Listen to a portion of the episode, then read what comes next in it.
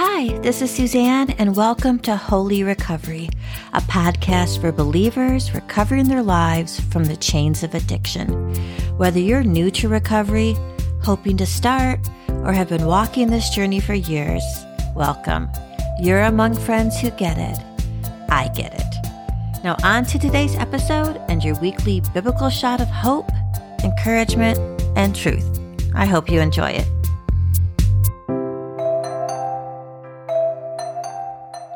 Welcome, friends. This is Susanne, and I am so glad you're here today. When you're in active addiction, there's little you want more than to be healed. I cried out for healing all the time.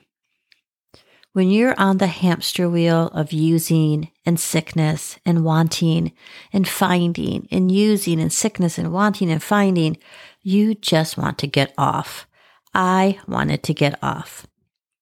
I wanted God to take it all away, to take the need and desire and hurting away. I just wanted to be normal again, without the burden of addiction weighing me down every second of every single day. For 20 years, I prayed for God to heal me. I begged Him to heal me. But did I believe He would or could? And even if I believed He could, did I believe I was worthy of receiving it? Do you believe it? Here's a story from Mark chapter 10, verses 46 to 52. Then they reached Jericho, and as Jesus and his disciples left town, a large crowd followed him. A blind beggar named Bartimaeus was sitting beside the road. When Bartimaeus heard that Jesus of Nazareth was nearby, he began to shout, Jesus, son of David, have mercy on me. Be quiet, many of the people yelled at him. But he only shouted louder, Son of David, have mercy on me. When Jesus heard him, he stopped and said, Tell him to come here. So they called the blind man. Cheer up, they said. Come on, he's calling you. Bartimaeus threw aside his coat, jumped up, and came to Jesus. What do you want me to do for you? Jesus asked. My rabbi, the blind man said, I want to see. And Jesus said to him, Go, for your faith has healed you.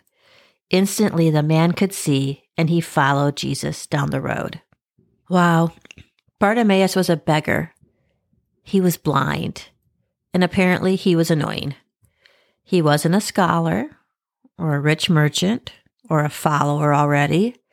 He was just a man sitting on the side of the road begging. But Bartimaeus had this going for him. He believed Jesus could heal him. He believed and he asked for the healing. When he heard Jesus of Nazareth was nearby, he started shouting for him.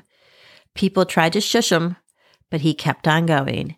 He knew Jesus, the son of David, would and could heal him and he wasn't going to let that chance pass by. The Bible tells us that Bartimaeus leaves his cloak on the ground when Jesus calls him. That cloak was likely all he had in the world, and his leaving it on a crowded road, unable to see it, shows how much trust he had that Jesus would heal him. Even if he knows the area well from his days of begging, Bartimaeus will be hard pressed to find his cloak again. It could be stolen or moved. He could be leaving his only possession behind. But he does. He throws his coat aside and jumps up to go to Jesus.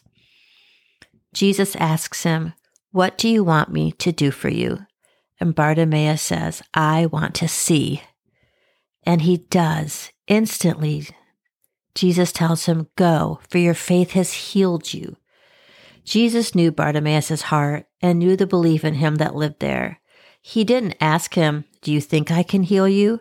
Do you think I will heal you? He simply did it. Do we have that kind of faith in our hearts? Not on our tongues. It's easy to say we do. We always say we do. But do we have it deep down in our hearts where our secret desires and thoughts live? Do we believe Jesus will heal us? That Jesus can heal us? Do we believe we are worthy of that healing? If Jesus said to you today, throw down your most prized possession and come to me, would you? Would I?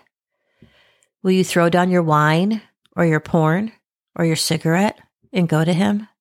What about your job or your home or your kids? Will you leave what you love most on the side of the road to stand humbly before Jesus and hear Him ask, What do you want me to do for you?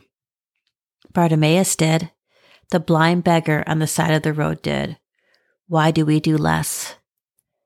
And if Jesus did ask you that question, what is your answer? Seven years ago, I would most definitely ask to have my addiction taken from me. No question. I longed to be free of it.